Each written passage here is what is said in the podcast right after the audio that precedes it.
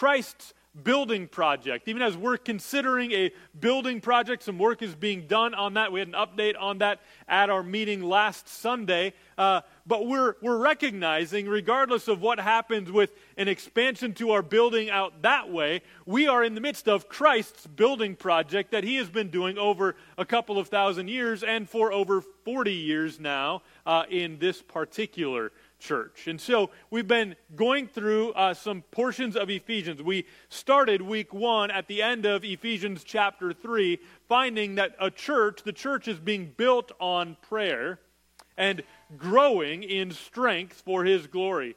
Week two, we covered Ephesians 4 11 to 12. We're just going through two verses a week now. And saw last week, again, like I already mentioned, that the church that Jesus is building is being built with people, people in certain roles who are equipping others, the saints, to do the work of ministry, and that's how the body of Christ is being built up. But the question is, what does that work of ministry look like? So if he's doing it with people who are doing work, what does the work look like? What is the aim and goal of all that work? The church is busy doing a lot of things, but what is it that we're trying to accomplish?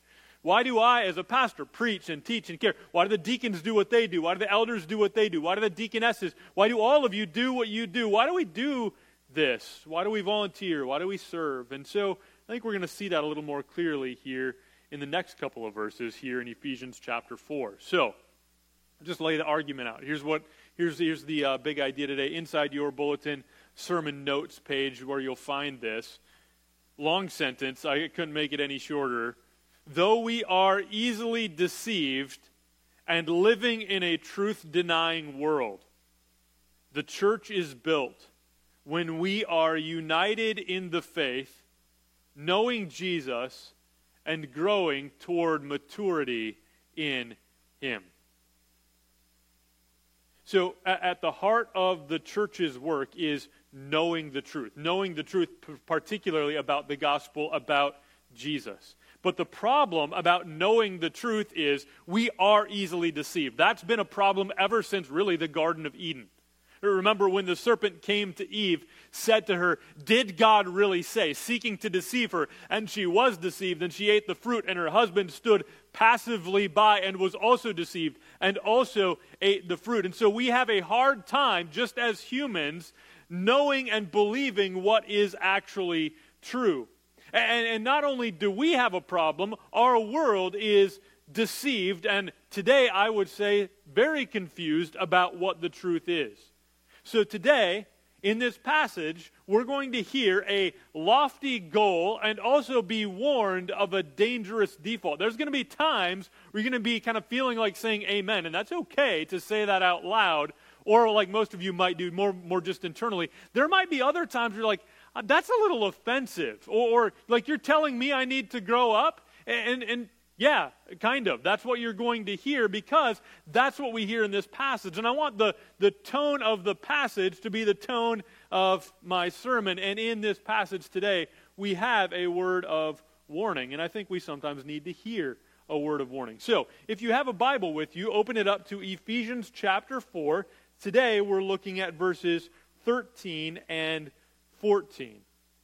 If you're able to, would you stand as we read the very Word of God? First, let's pray. Father, we've come before you in prayer for those leading the church. Now I come before you in prayer for myself as I have this opportunity to, to preach your word. Would you work in and through me? May the words of my mouth and the meditations of my heart be pleasing in your sight, O Lord, my rock and my redeemer. And I pray uh, that, that those seated here, that those who are fellow saints who are saved through your grace by faith in Jesus, that we would, we would allow the Holy Spirit to do the work that needs to be done, whether that be a work of conviction or encouragement or whatever needs to be done in us I pray that you would even draw people to yourself on this morning for your glory in Jesus' name. Amen. So, very short, Ephesians 4 13 to 14. This portion of God's word says this until we all attain to the unity of the faith and of the knowledge of the Son of God to mature manhood, to the measure of the stature of the fullness of Christ, so that we may no longer be children, tossed to and fro by the waves, and carried about by every wind of doctrine, by human cunning, by craftiness in deceitful schemes. You can be seated. So that's it. That's what we're covering today. You'll see three points there in your bulletin, each one of them having some application to it as well. And the first point, we're just calling it the lofty goal. Right there at the beginning of verse 13, we are told of a lofty goal. It begins with the word until. Okay, until. So, this work that we talked about last week, the work that pastors and shepherds and teachers are doing to equip the saints, and the saints are doing the work of ministry, we're going to keep doing that. Like, there's going to be work that needs to continually be done in the church until. Okay? So, there's a point where it's not needing to be done anymore, and we're not there yet. Okay? Because it's until we all attain to something. Attain is, is uh, goal language. So, like, this is the finish line. This is where we're headed. This is, this is the end zone, right? This, this is where we're going together, what we're shooting for. Until we all attain to what? I see three things at the beginning there of verse 13. Here is what the church is to be attaining, uh, seeking, striving for. What is it? Number one, to the unity of the faith. Notice it says, not to the unity of faith, but to the unity of the faith. That's referring to a shared set of doctrinal beliefs, the faith. Uh, in Jude, he says, contending for the faith once for all delivered to the saints. Okay? This is, this is the, the doctrinal beliefs of the church and the call to the church in Ephesus from Paul through the Holy Spirit's work is to tell them you are to be unified in the faith. This is what holds you together. Remember, we talked about last week how Ephesus was a very diverse city. There would have been believers in that city who were rich, some who were poor, some who were Jewish, some who were Gentile, some former occult magicians, uh, many formal, former idol worshippers. All these different people, they're going to be very different from each other in lots of different ways, but what unites them together is they are united around the faith, a core set of doctrinal beliefs that centered on the gospel of Jesus Christ. And really, that next phrase goes right along with it to the unity of the faith and of the knowledge of the Son of God. The knowledge of the Son of God. This is at the heart of what it means to be a Christian, right? That we would know Jesus. Paul's desire for the church in Ephesus was that they would be growing and united in their knowledge of Jesus. Earlier in the call to worship, Pastor Nick read John 14, 6, where Jesus said, I am the way, the truth, and the life. No one comes to the Father except through me. The church in Ephesus, if they're going to be a growing and healthy church, must be united around the knowledge of the Son of God, Jesus. Okay? And then the third thing that we see there in verse 13 is maturity. Uh, literally, it says mature manhood, but he's not using manhood as a way to like distinguish it from womanhood. He's distinguishing it from boyhood. So he's basically just saying it's time to grow up, to stop being children. We're no longer children, but we're growing to maturity in Christ. So, that's the lofty goal to attain to the unity of the faith, the unity of the knowledge of the Son of God, and to maturity. That's how the church is going to be built when we're growing toward those things in those ways. That's the goal, that's the end zone, that's the finish line. That's where we're headed. That's why we do the work that we do for those purposes. So, application for us. That was God's message to the church in Ephesus, and I think the message to the church in Iowa Falls is going to be very, very similar to that. We need to, here, here's these things. Let's pursue these goals together. Goal number one, let's pursue unity of the faith together. Like the church in Ephesus, we are different. Our church is diverse in a number of different ways, even in things that we like or enjoy. Some are excited to watch football games this morning, this afternoon. Others just don't care at all, right? Uh, others are others like first language is English. Others your first language is Spanish. Some people really like politics, other people don't at all. Some of us are old and some of us are young. Some like country music, some like good music, right? I've used that one before, but I love it. Um, right? But we're different. We're all different from one another. And so, what unites us is not that we all think country music is bad, because some of you are wrong and you think it's good, right? But what unites us together is, is that, that we are united around the faith, once for all delivered to the saints.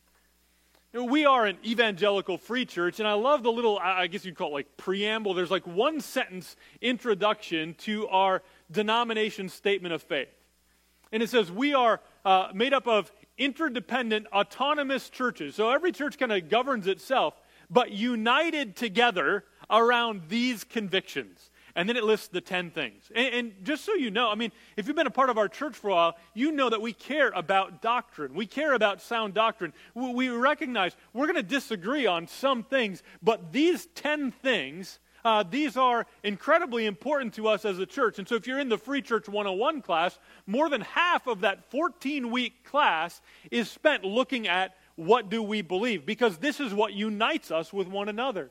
Right? And we just did the, the fall Sunday school class was called Believe, going over core doctrine because this is what unites us together. In fact, what we're going to do starting next Sunday for the next 10 weeks is during the beginning of the worship service, probably, maybe it'll be different times, different weeks. But each of the next 10 weeks, we're going to just recite together what will be on the screen the 10 articles of our statement of faith because we need to be reminded we can have differences on all kinds of things, but this is what we, this is what we be- believe. This is what holds us together. We unite in the faith.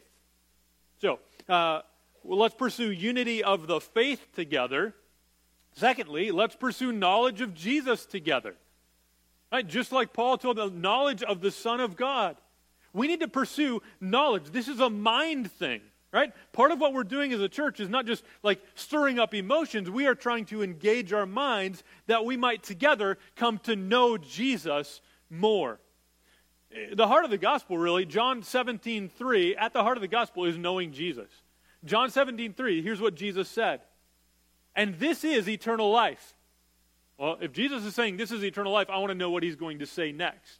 This is eternal life, that they know you, the only true God, and Jesus Christ, whom you have sent. Eternal life, if you, if you don't know Jesus, you do not have eternal life. Right? So, at the heart of, of eternal life, at the heart of the gospel, is knowing Jesus. Our church's mission for a long time has been simply this knowing Christ and making him known. We as a church want to know Christ, and we are called by God to make disciples of all nations, and so we want to also make him known. We can do a lot of other good things as a church, but if we're not seeking to know Christ and make him known, we're not doing what God is calling us to do. Right? So we want to grow. We're going to grow. Uh, our, main concern is not growing in number. We want to grow in unity of the faith and of the knowledge of the Son of God. We together are going to grow to pursue to know Jesus more and more. And then also growth in maturity. Let's pursue growth in maturity. We're constantly pursuing growth. We want our thinking, our desires, our words, and our actions, all of that to be more and more Christ like. And that's done together. We're grateful, again, like I said, for growth in numbers as a church, but we also want to be growing in maturity. So these are lofty goals, not only to which the church in Ephesus was called, but also lofty goals to which God calls us. Now, when we talk about goals, we usually have a standard. Like, a, like here's the goal, here's what I'm aiming for, and then we usually have some kind of standard. So, like, if your goal is is getting healthier by losing some weight, you might say, well, like I want to lose five pounds, right? So you have like a standard that you're shooting for. Or you're, you're reading. Like, I want to read the whole New Testament, right? So we have a standard that we're working towards. You've maybe got a watch that tells you how many steps, and your goal is to get 10,000 steps in a day, or whatever that might be.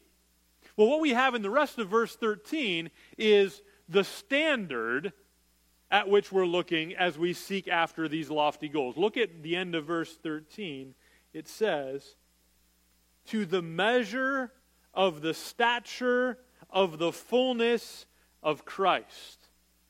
To the measure of the stature of the fullness of Christ.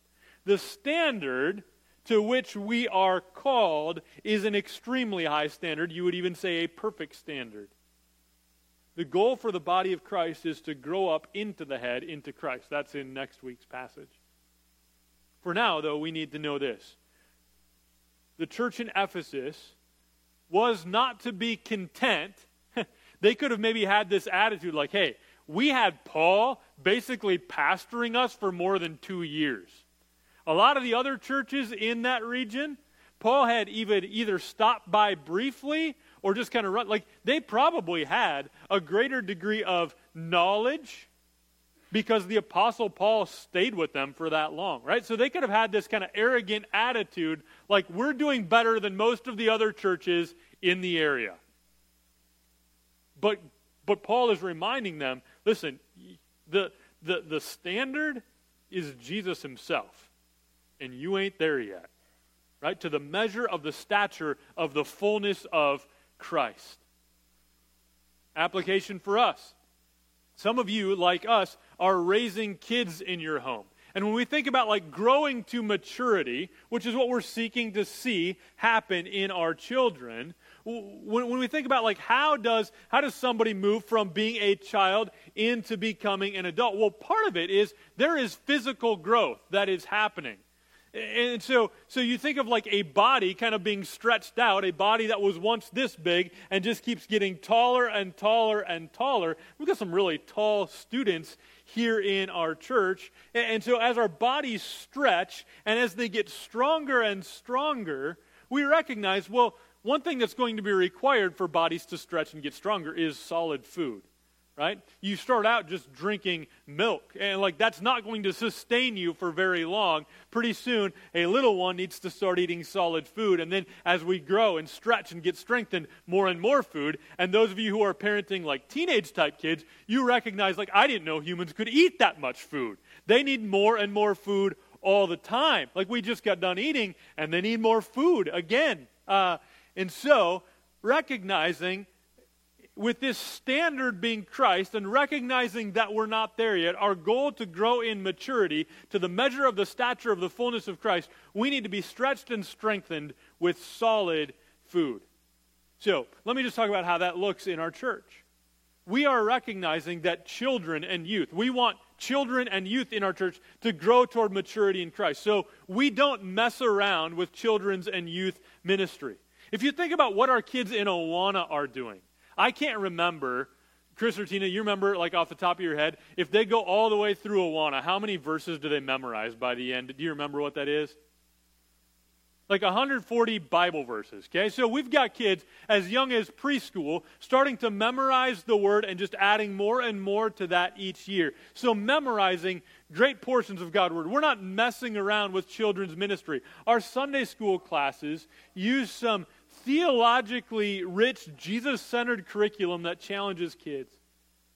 I'm grateful that Pastor Nick is not like some Mountain Dew and youth pastor, uh, Mountain Dew and pizza type youth pastor. He doesn't even like Mountain Dew. Uh, he's just like, hey, give the kids some stuff and have fun together. Pastor Nick has a brilliant mind that he uses to try to make simple the teachings of Scripture at the level that students can understand because we recognize the need to grow with solid meat. Adults, here's the reality we can get lazy. Like, I mean, there is a point where our bodies kind of stop growing up, and if they're getting stretched, it's more like, you know, horizontal rather than vertical. That happens as adults. But when it comes to growing in spiritual maturity, the standard is the measure of the stature of the fullness of Christ. And there is no one in this church who's there yet. And so, adults, let's not become lazy as we seek to grow in our knowledge of the Son of God, in our unity of the faith, knowing what it is that we believe. We must continue to grow in that. Because it's possible to be in the church for years and years and still being spoon fed or still drinking from a bottle. Let's seek to grow together in Christ.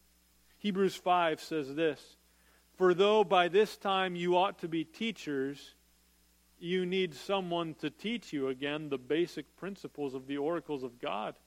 You need milk, not solid food. For everyone who lives on milk is unskilled in the word of righteousness, since he is a child, but solid food is for the mature. For those who have their powers of discernment trained by constant practice to distinguish good from evil. So, adults in the church, let's commit ourselves to growing, to recognizing, yep, we are not there yet, and our desire would be to continually grow in Christ. So, so I need to be reading the Bible more on my own. Maybe I need to also, maybe I can't, I can't memorize like I once did, but I can memorize some things. I'm going to commit myself to memorizing some scripture. I'm going to come, like when there's a Sunday school class, I'm going to be there. A Bible study, I'm going to do it. You know, um, we, we started, I don't know, maybe a year or two ago, putting this pastor's picks shelf in the back. Um, we, we put that there in part because both Pastor Nick and I have been grown up informed in many ways through books. Because here's the, here's the thing that happens in our culture we have kind of been trained to think a little bit about a lot of things. So we know a little bit about a lot of things. Uh, but I think it's good for our minds as we seek to grow in the unity of the faith and the knowledge of the Son of God to think more deeply about some really important things. So we intentionally put resources out there that we think will help us to think more deeply about some really important things. Okay? So, so I'd encourage you to check that out and, and, and, maybe push yourself in that way. Here's one thing that I'm doing. I told the elders and deacons, I've told them this before, but I told them again. Uh, so, so when I came, I had to be licensed in the Evangelical Free Church. I had been ordained in the church I came from, but the Evangelical Free Church is different. And so I had to go through this process. I became licensed, and then I had to wait three years before being ordained. I'm, I'm on my 12th year of being pastor here, and I haven't done it yet. Okay? Uh, I've got all sorts of really good excuses as to why I haven't done that. Uh, but uh, I need to, like, part of that is writing this extensive paper uh, looking at our core doctrinal beliefs, the unity of the faith that we're all seeking to have, and making sure I can answer questions and objections that people might have to that. I'm going to finish that up here relatively soon. And if, hey, what are you laughing at? I'm going to. Uh, and and when I do that, I'm going to give you the opportunity. I'm going to say like, hey, would you would you like to just read that? And then uh, we'll have a time where you can just come and you can ask me any question. Like you can push me, you can challenge me because I need to practice that anyway. So like just things like that. You're invited into that process. We want to be people who are diving in deeper, thinking more, like growing in the unity of the faith and the knowledge of the Son of God. Growing to maturity requires us to have our minds stretched and strengthened with solid food. Okay? So those are some ways in which we're doing that. And then we've got verse 14. Here's where the warning comes. The goal, again, is to have unity of the faith and the knowledge of the Son of God as we grow together toward maturity, but this doesn't just happen. Like most goals that you have, like you could say, like my goal, going back to the other ones I use, like is to lose weight. But if you don't change anything that you've already been doing, it's probably not going to happen. Right? Your goal to get a certain number of steps. If you don't get up and walk, you're not going to get there. Right? So, so the default is basically that we're not going to attain those goals. We're not going to grow. That's the default. So, third point, verse 14, the dangerous default. If we are not striving for those things we've talked about, this is where we will end up. Verse 14, let me just read it again. So that we may no longer be children, tossed to and fro by the waves and carried about by every wind of doctrine, by human cunning, by craftiness in deceitful schemes. So there's this contrast. You've got the measure of the stature of the fullness of Christ on one side, and then you've got children on the other side who are kind of quickly knocked over by waves. I actually thought, like, maybe I should show a YouTube video. So I did spend a little bit of time this week looking at YouTube videos of kids getting knocked over by waves. It was kind of funny. But I'm like, you know what? If I show that during the worship service, you're going to forget the Word of God. You're going to remember how funny it was when the kids got knocked over by waves. So look at it on your own time. Uh, uh, but you get the idea that like children are going to be more easily knocked over, tossed to and fro by the waves, carried about by every wind of doctrine. So he says, let's not be that. In Ephesus, teachers and teachings of all kinds would come through that city. Remember, it was this important port city. So you've got people traveling in both by sea and by land, and they were enamored with like all sorts of crazy magical things and all sorts of different teachings. So people were kind of like attracted to, oh, what's the latest thought, right? So that's what many people in Ephesus had been doing throughout their lives. And if you in Ephesus were not growing in maturity in Christ as a part of the church and the knowledge of the truth, you would be like a child tossed to and fro by the waves and carried by every wind of doctrine.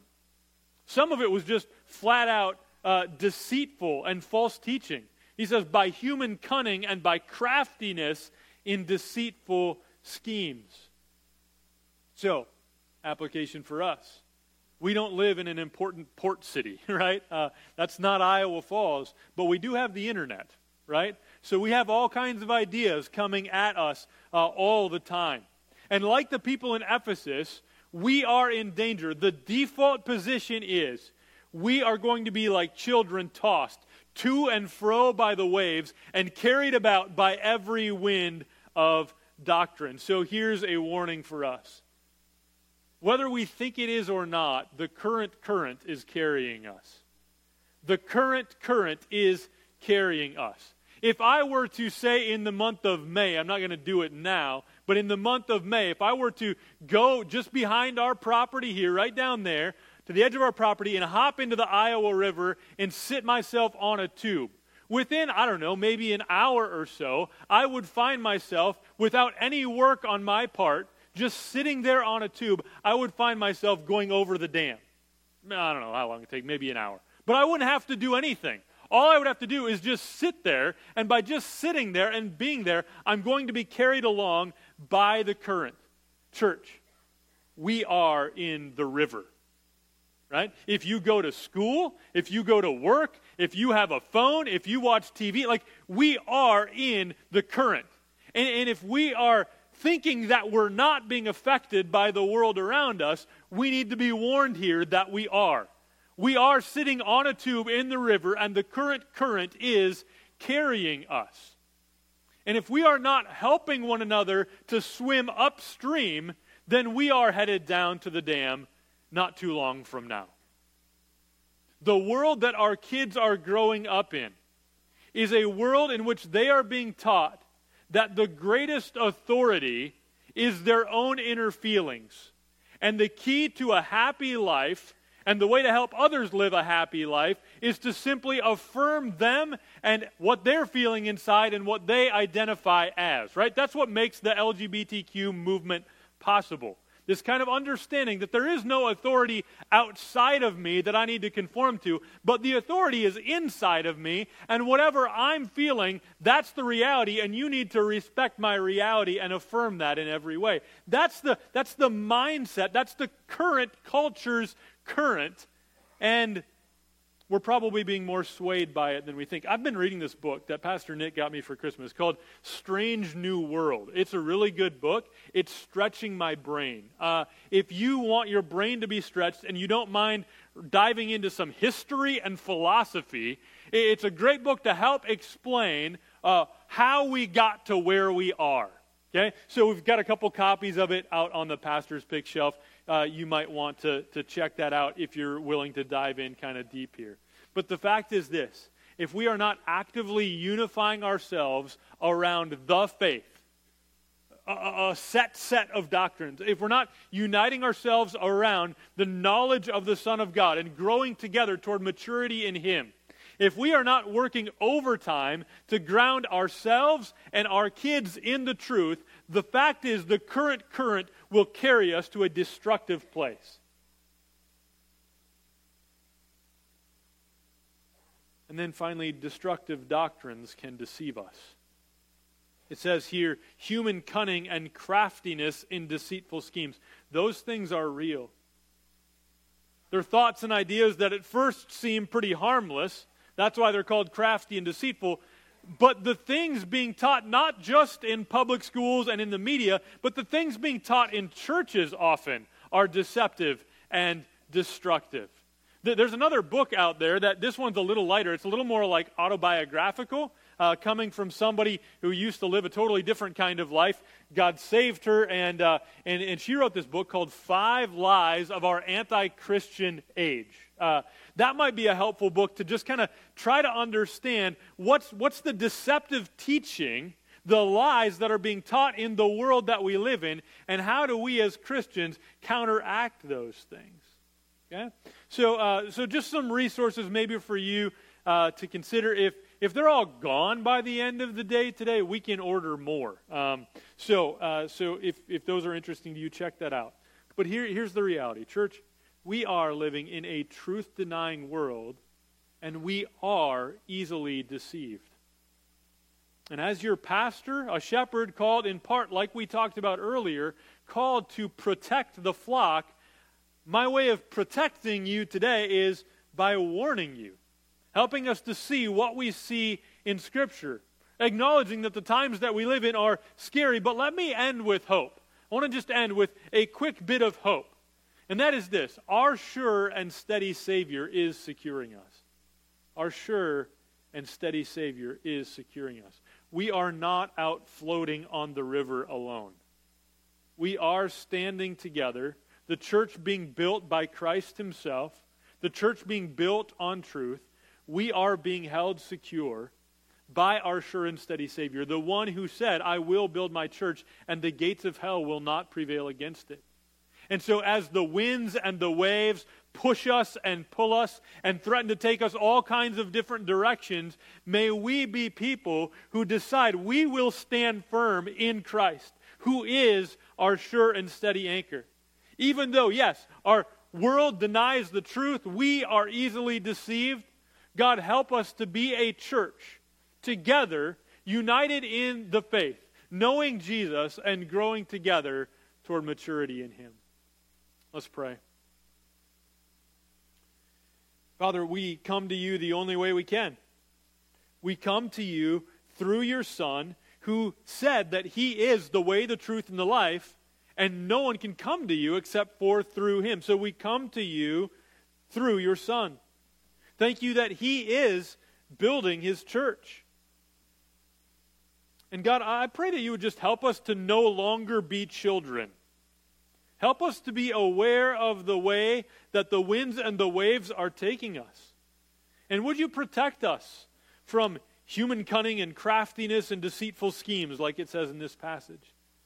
Would you help us to grow to maturity?